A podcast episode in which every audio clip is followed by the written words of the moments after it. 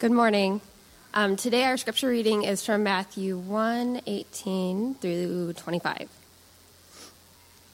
Now, the birth of Jesus Christ took place in this way. When his mother Mary had been betrothed to Joseph, to Joseph before they came together, she was found to be with child from the Holy Spirit. And her husband Joseph, being a just man and unwilling to put her to shame, resolved to divorce her quietly. But as he considered these things, behold, an angel of the Lord appeared to him in a dream, saying, Joseph, son of David, do not fear to take Mary as your wife, for that which is conceived in her is from the Holy Spirit. She will bear a son, and you shall call his name Jesus, for he will save his people from their sins. All this took place to fulfill what the Lord had spoken by the prophet. Behold, the virgin shall conceive and bear a son, and they shall call his name Emmanuel which means God with us. When Joseph woke from sleep, he did as the angel of the Lord commanded him. He took his wife, but knew her not until she had given birth to a son, and he called his name Jesus. All right. Good morning. All right. So, um, this is our passage today.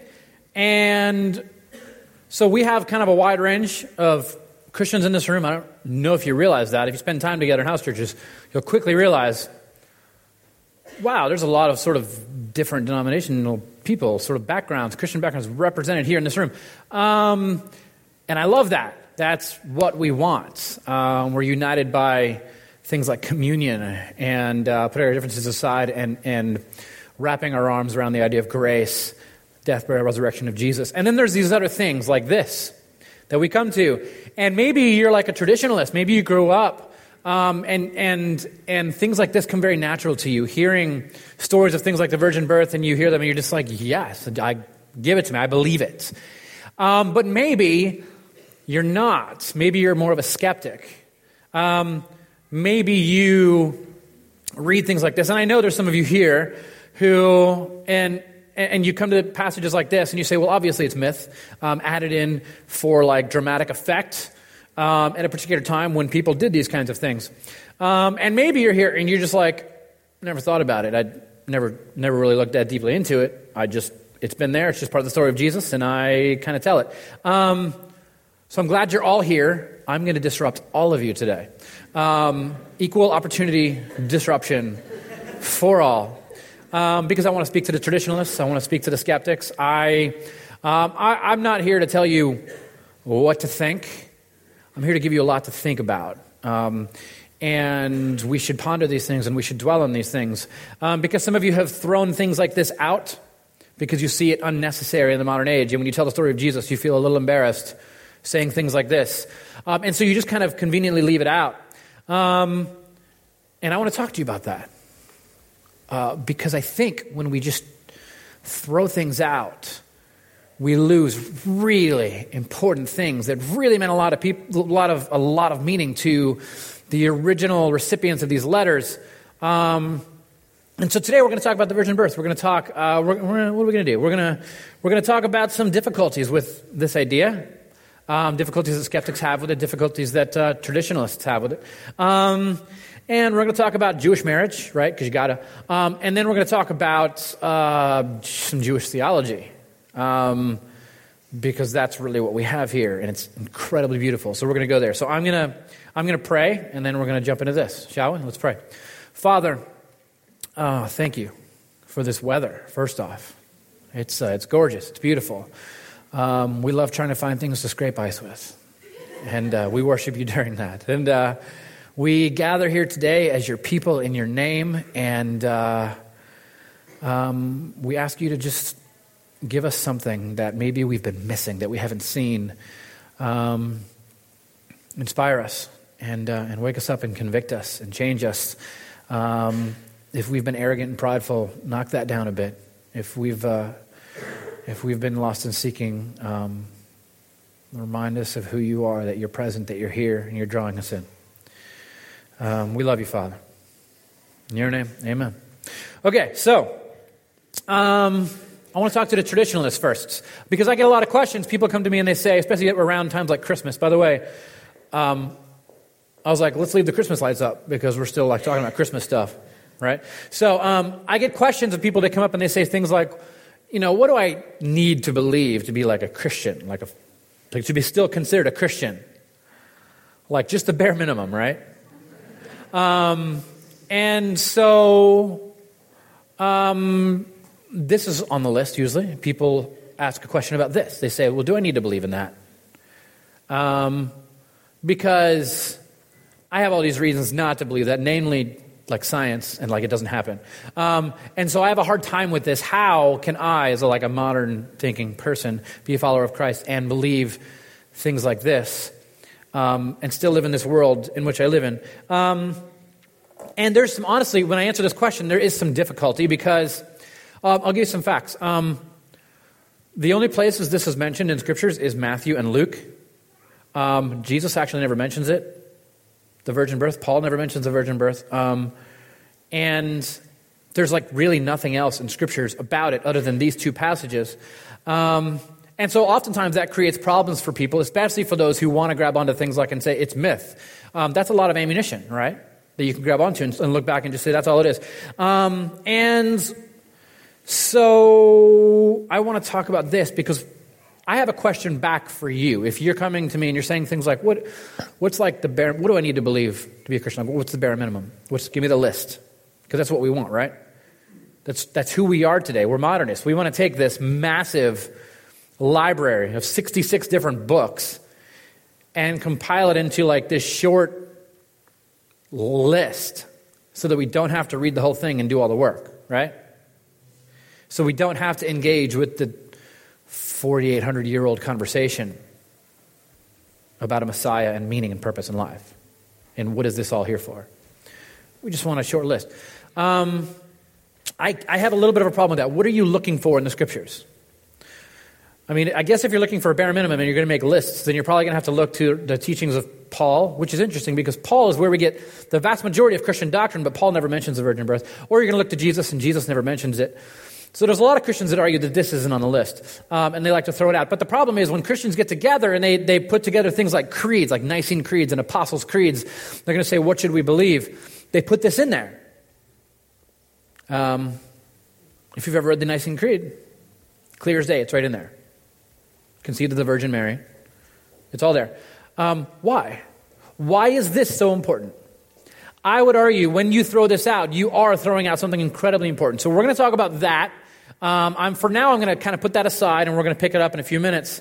Um, there's some stuff I want to point out and, and, and, get past some stuff here in this passage that, that gives people a hard time as well, which has to do with perspective. I kind of want to show you that oftentimes what you are seeing when you read the New Testament is not really what's going on because you're here 2,000 years separated from this passage.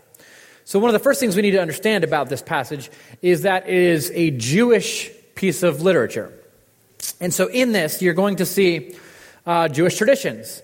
Um, and if you don't understand these things, then you're going to get very confused. For instance, if you look at verse 18, I've made a few uh, sort of emboldened words here to look at. So in verse 18, we have a phrase where it talks about how Mary had been betrothed to Joseph. So she's betrothed. You know what betrothed means, hopefully. Um, and then verse 19, you see Joseph um, not wanting to like make a big deal out of this whole thing that she's pregnant and it wasn't him. Um, and so he says, it says he resolved to divorce her quietly. So they're betrothed and he's going to divorce her. But then in verse 20, um, it says, Joseph, son of David, do not fear to take Mary as your wife. So, like you're betrothed, you're going to divorce her, and the angel's like, no, don't divorce her, marry her. Like, but I, this is backwards. I've already. How does this work? And so modern readers read this stuff and you're like, see, the author obviously has no idea what he's doing. Can't even write a coherent story. Actually, what we're seeing here is um, ancient procedures of Jewish marriage. Um, and you have to understand some of this. So let's talk about the ancient Jewish marriage proposals and procedures and how they went. First off, there was the engagement. This would happen when you're very young. Um, very young, like just above toddler age. Um, your parents would get together with some other parents, and believe it or not, this is real. They actually had professional matchmakers in the first century, just, just like today reality TV shows and everything. Um, and they would say, hey, so I got the perfect match for you, right over here. And they put little kids together and say, you guys are going to get married. And so, like, they would basically, these two young children, like seven, eight, would get engaged to be married 10 years down the road. Um, actually, probably less, because the age of marriage was right around the age of puberty. Puberty. The, the, the age that you were able to reproduce would be the age where, in their minds, you should obviously get married. Um, and so the engagement, following the engagement, when, when they both hit the right age to be married, uh, there would be what's called the betrothal, ratification of engagement. Um, now, up until this point, you could call it off, either the man or the woman or the parents. Any of them could say, you know what? She stole my toy. I'm out. I'm out. Um, and, uh, and, and call this thing off. Um, but if you didn't, then you would head towards uh, the age of betrothal. So you would be betrothed to this other person. Um, when you were betrothed, there was no more backing out. And exactly one year later, um, you would be married properly. Um, and then all of the um, all, all of the just rights and, of, of marriage, you know, family, children, sex, living together, house, all of it um, would be yours together. Um, but until then, um, no touchy touchy in the first century Jewish world, none of that, all right? Um, and so, where we find the story is Mary and Joseph are between the age of betrothal and marriage proper. So, there's one year, and they're in this year. And Joseph comes to find out that she's pregnant. This causes some problems.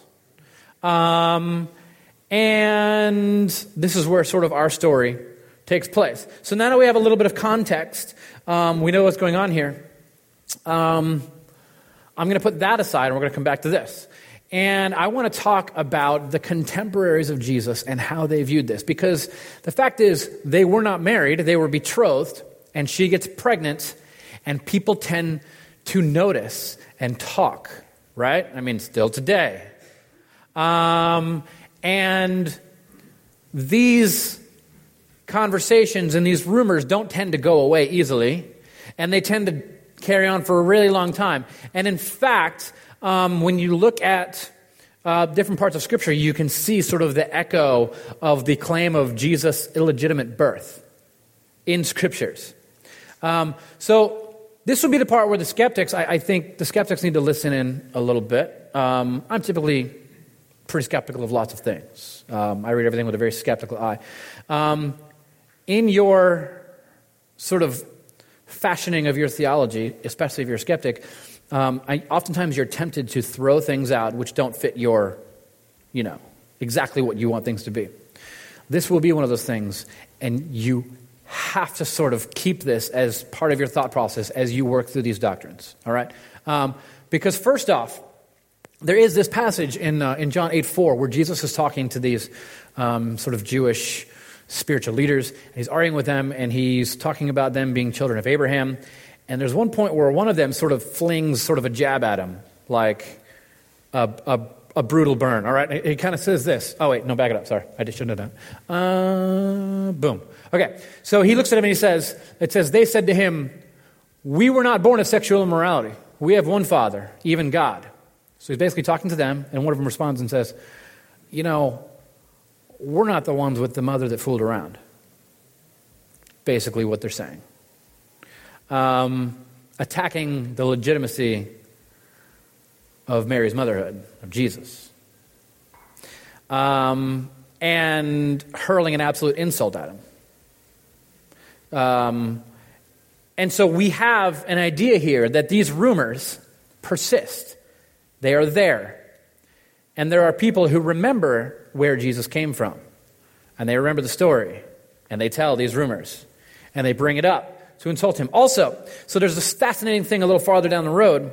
Uh, you see in 1 Corinthians chapter 9, verse 5, there is sort of this list of um, people in the early church gathering together and they're doing ministry work together. And you see a little list, and you see this in verse 5. It says, And the other disciples and the brothers of the Lord and Cephas. So Jesus had some little brothers. Um, and they're apparently, so members of Jesus' family are part of the early church this raises some questions. Um, were they aware of sort of this idea being thrown around of the virgin birth of Christ, of their own brother? Did they know about this and did they believe it? Because I have older brothers, and I wouldn't believe it. Um, yeah, you're special. Yeah, kind of thing. Um, and and so you have to kind of ask this question what did this family think about this? Did they know? Were they aware of this? Well, um, all signs point to the idea that this was something that was held to in the first century for the contemporaries of Christ, that this is something that they accepted and believed, mainly because as we look through church history, we know that the church fathers fought over everything. Like we have a long list of things the church fathers fought over. Um, and there is no recorded schism or dispute of the idea of the virgin birth being introduced. Therefore, it most likely originated during the time of Jesus' family being part of the church. Um, because we have lists of debates of everything, and not once is there any writing um, or record of a conversation of people saying, I think, I, I'm beginning to think that Jesus was born of a virgin. He was like, Really? I was just thinking that. We should write it down. Um, that, there's none of that. There's no disputes, there's no doctrines, there's no writing at all, schisms, nothing. Nobody argues this. It's just something that they just kind of like always wrote down and kind of believed. So, however skeptical you are, if you're the kind of person that just says, well, none of Jesus' contemporaries really believed this, we added this in later, they didn't really believe this, it kind of looks like they did. However, that looks, it looks like the original church just accepted it and didn't question it and didn't write against it and never argued it. Like, this is one of the few things that we never see arguments about. Um, which is confusing because only two of the Gospels mention it. It's kind of a, to us, it's a huge deal. Why would only two of the Gospels mention it? That's what I want to talk about now. Um, to us, it is such a big deal that a sentence like this, before they came together, she was found to be with child from the Holy Spirit. This sentence is basically saying, before they had sex, she got pregnant with the Holy Spirit. And, and we look at it and we say, no, no, no, no. We have a lot of problems with this, but it seems like the early church had no problem with this at all. There's actually reasons for this. Um, in order to understand this, you need to get into the mind of the first century person. Um, so um, let me annotate this, this passage here. so, modern readers tend to focus on this part, the very beginning here, um, before they came together. Why? Because we are children of the Enlightenment. I say this a lot, but it, it's really important to understand that we are a, a product of a culture entrenched in science and logic question everything, skepticism, find out exactly what the truth is, what exactly happened, and hold on to that. That is, tends to be who we are. Um, ancient readers, especially first century Jewish readers, never seem to have a problem with this, with the virgin birth, at all. They never question it, they never have a problem with it. And you have to ask yourself, why? Um, well, first off, um, they existed 1,200 years before science was invented. 1,200 years. They had a completely different way of looking at the world around them. And you know what else? Believe it or not, they were very accustomed to virgin birth stories. There were many of them. Um, and a matter of fact, this is one of the, this is one of the things that, that a lot of skeptics use um, to attack the legitimacy of Christianity. They say, well, there's lots of other virgin birth stories. Like, we know this. We've always known this. Um, even Buddha has one. Like, we know. Um, you know why? Because this was written at a time long before um, we knew anything about biology. We don't write virgin birth stories anymore. Um, people, people can't use that as an excuse anymore. You know what I mean? Um, no. Um, whereas they were less there was a time when stuff was accepted, miraculous things were just kind of accepted. I'm not talking about whether or not it actually happened, I'm talking about the acceptance of it. The reason it's just not ubiquitously talked about like it is now. We come to the passage and we look here and we say, that's, that's what we're focusing on. That's impossible. But the ancient Jewish reader, they didn't seem to have a problem with it and they moved right along. Some of them didn't even write about it. They just, um, in fact, here's what they focused on. And it's fascinating because they had this completely different working view of the Holy Spirit. Um, and so the groundbreaking thing for us is the beginning of it. The groundbreaking thing for the original audience, who this book was written to, and that's the mindset you need to get into. The groundbreaking thing for the original audience was this line right here. was found to be with child from the Holy Spirit. And let me talk to you about why. Um, most of you in here in this room, I'm assuming, are followers of Jesus. You're Christians, and, and, you were sort of born into this working theology of the Trinity, right? Father, Son, Holy Spirit. You know, the Holy Spirit it has roles and and um, guides the church, and um, and so you have this working theology. It's a Christian theology, a specifically Christian theology um, that was developed, honestly, much later than Scriptures. I mean, the first time we read about the doctrine of the Trinity and, and the place of the Holy Spirit in the Trinity is is like Tertullian, like 250 years later. Um, and so we have plenty of time now to work all this out and figure out exactly sort of the ins and outs of like soteriology and all of this. Um, big words. Um, and, and so what you need to do is read this book and you need to understand Joseph was not a Christian. Joseph has an angel come to him and say, Hey, your wife's pregnant. Don't freak out. But she's conceived of the Holy Spirit. Um, pretty quickly, he seems to get over the virgin birth thing. Um, the Holy Spirit thing would have been absolutely mind blowing and groundbreaking to a first century Jew. And so I want to talk about this because, in order to understand fully what we should understand about the virgin birth story, to understand what we are, what we are doing when we sort of throw these stories away and we dismiss them as myth or whatever, um, we are missing a massively important piece of the puzzle as it pertains to the mind of the original listener. So we're going to talk about the Holy Spirit, and I took the liberty of hand drawing these ones. Um, so first off, the Holy Spirit uh, in the Old Testament, the theology of the, uh, of the Jews regarding the Holy Spirit was vastly different than ours. Um, the Holy Spirit um, in the Old Testament, it is believed that, that the Holy Spirit is the one that brought God's truth to women and men, to humanity. So, here's what this looks like. Whenever you see, it's not a Joker hat, it's a, it's a crown. I'm just not good at drawing it. Um, whenever you see a king um, having to make this decision that is like a huge deal, um, whenever you see a prophet standing up and proclaiming the direction God wants us to go, what God wants us to do, how God wants us to respond, or how we are to worship God. Whenever you see a judge stand up and make a righteous judgment call about what is right and what is wrong, you will almost always see a reference to the Holy Spirit coming upon this person.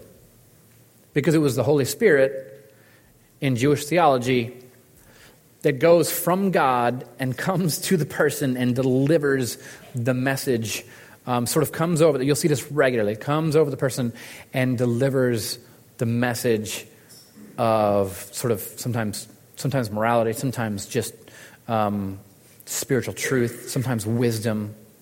And so you actually see these places where you have King David and he gets caught um, in murder and adultery, and he gets called out by one of the prophets who the Spirit came up with a prophet and revealed to him what David had done. So there's this wisdom there and foreknowledge there. And then David gets down on his hands and knees and writes one of the Psalms and says, Lord, do not take your Holy Spirit from me. And you think about that and you're like, well, that doesn't really fit our Christian doctrine because we believe once saved. And so we have all this Christian theology. The Jewish theology was um, if the Holy Spirit leaves me, I can't effectively govern because I get my wisdom from God. So, when Matthew writes, Jesus was conceived not of man, but of the Holy Spirit. Um, what Joseph and the original listeners are hearing is so all of the wisdom that we used to get from kings and prophets and the judges and the leaders of our theocracy, all of the leaders that used to have this divine wisdom and dish it out to us, that is no longer how we will hear the wisdom of God. We will now hear it from this baby who's coming into the world. That's a big deal. If you're going to throw out the virgin birth, you're, you're going to lose that. Um, in the mind of the first century Jew, this was a huge deal. Secondly, um, one of the things that they believed about the Holy Spirit was the Holy Spirit was the presence of God. So sometimes you have the Holy Spirit coming in the form of like fire, a pillar of fire. Then you have clouds. And you, there's this one passage in Deuteronomy where they're finishing and completing the building of the temple, and a cloud moves in. The Holy Spirit moves in like a cloud and fills the temple, and people are like dropping tools and running for their lives because they're terrified because God is like moving into his house they just finished building for him. He's like, moving day, moving in. Um, and then there's this Ark of the Covenant that he's kept in, right? And what happens if you touch the Ark of the Covenant? It's over. Um, you're dead. Um, and and so this is actually kind of a cultural thing too, because there was lots of other armies that carried their arks of their god into battle as well, and so they did this. Um, and so sometimes there's a burning bush. Um, there's all these different ways that God is sort of portrayed. It's always the Spirit of God appearing to them in some way. So when Matthew writes and says, and Jesus was born not of a man, but conceived of the Holy Spirit, Joseph and the original readers of this book, the Jewish readers, and remember, Matthew and Luke have Jewish audiences. The other two do not have Jewish audiences. That's kind of an important point. There's no reason to talk to them about virgin birth because the whole point of talking about the virgin birth um, was to talk about the Holy Spirit conceiving, and they wouldn't have cared. Because again, they would have believed about virgin birth, the, the audiences of, of Mark and John. They would have believed in virgin births because there's tons of these stories around. Um, and if you talk to them and say, but it was conceived the Holy Spirit, they'd be like, I don't know what that is. Um, but the Jews did. So you have Matthew and you have Luke. Um, and so when you tell an ancient first century Jewish audience, this child is not conceived of man but conceived of the Holy Spirit, what they're hearing is, oh, so the presence of God is no longer in the temple. Now the presence of God is here in the flesh, in this person joining us. And then you get to the New Testament and you see the forming of the church. And what is the church called? The body of Christ. And so, first off, if you wanted to be near God, in the, and, and, and at one point Jesus even says, um, if, you've seen, if you've seen me, you've seen the Father. Like, I'm, here it is. And so we gather, as the scriptures talk about how we gather as the presence and the body of Christ. And so when we come together, um, we know that the divine is right now, at this moment, as we are gathered together here with us. And so, if there's something you need from God, you speak it here. And the body of Christ will work towards your healing and meeting your needs and your salvation and all of it. This is what we do as the body of Christ. Um, so, in this room right now, the presence of God, scattered all throughout Tampa, and the world, Christians gathering together as body of Christ. Um, and, then, and then you have one, another idea of the Holy Spirit. I'm sorry, some of it's hidden behind a drum set, but if you're in the back, you can see my terrible drawings. Um, you have sort of, you, you have this idea that whenever creation is happening, it's the Holy Spirit doing it in the Old Testament. So you have uh, Genesis 1, the Spirit of God hovering over the face of the waters. The whole, I've talked about this a bunch. The whole idea, to make it short, is there's chaos the word there is chaos, and God is making order. And so you're going to sort of spread the waters, and you're going to make land a place in which God can live and dwell with mankind and order his creation to grow. And so this is the work of the Spirit. This is what the Spirit does. And then you have some fascinating things. Um, if, if I were to ask you, so who do you think the first person in scriptures to have the Spirit of God come over them was? Who would you say? Um, and most of us would say something like, well, I mean, in our day, we think like the most important people are like the theologians, right? And like the teachers and like the like the ministry leaders and like the pastors and stuff. And, and so we would assume that the Spirit of God would first, if he's going to come over anybody, he's going to come over somebody who can communicate and write down theology and doctrine because doctrine is super, super important. But the thing is, when you read the scriptures, the first person that the, that the Holy Spirit of God comes over is this, this obscure guy named Bezalel. Let me read you a little bit about this guy. It says this um, See, the Lord has chosen Bezalel, the son of Uri, and has filled him with the Spirit of God. It's the first time this has ever happened. With skill, ability, and knowledge in all kinds of crafts. To make artistic designs for work in gold and silver and bronze, to cut and set stones, to work in wood, and to engage in all kinds of artistic craftsmanship. He has given both him and Aholiab. If you're trying to figure out what do we name our baby?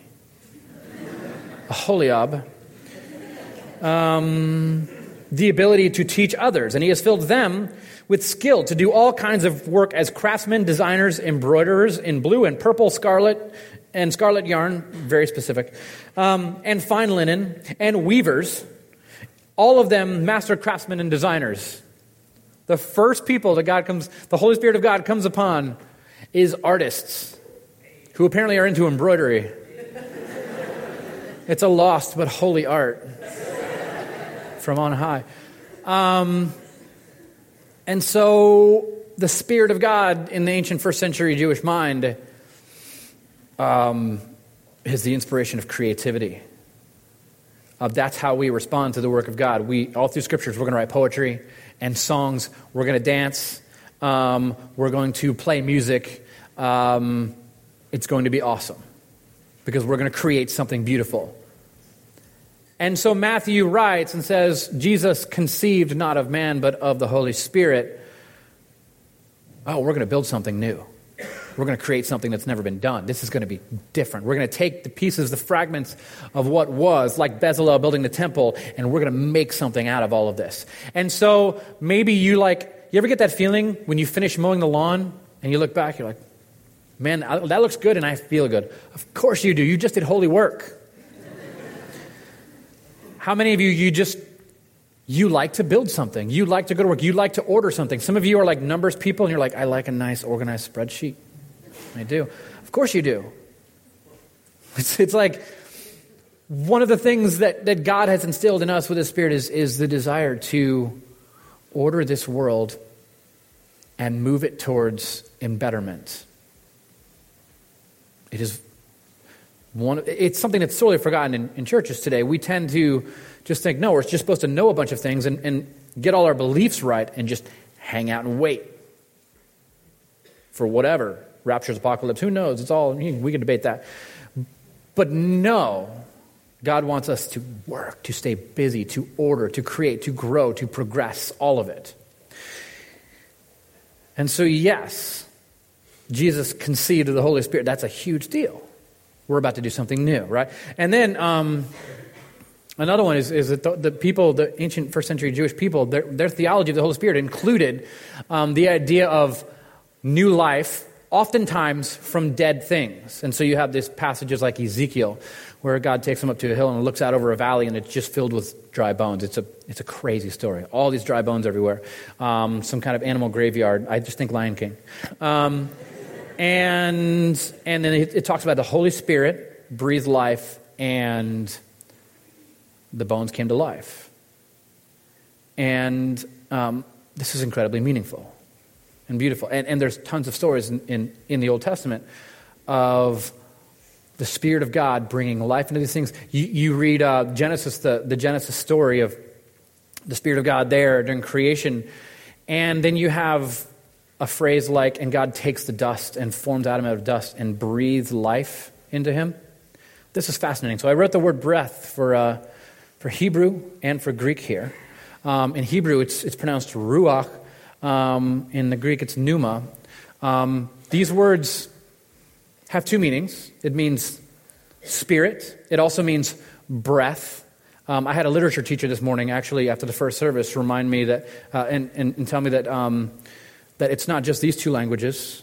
Um, there's Latin. Um, he named like four other languages where the word breath and the word spirit are like the same word. And so a first century Jewish reader of the scriptures, the book of Genesis, is reading the creation of Adam and God breathing. What, what we're seeing is like spirit bringing to life Adam. And we see this over and over. There's this, um, there's this passage in the book of Job, um, uh, Job 33 6 that says, oh, I'm sorry. Um, so I wrote it down here. Give me a second. I didn't write down which passage, but it's in Job. And uh, it says, The Spirit of God has made me. The breath of God, the Almighty, gives me life. Uh, we translate it spirit and then breath, but it's actually ruach. It's the same word, and you can interchange it. So you can actually read it backwards as well.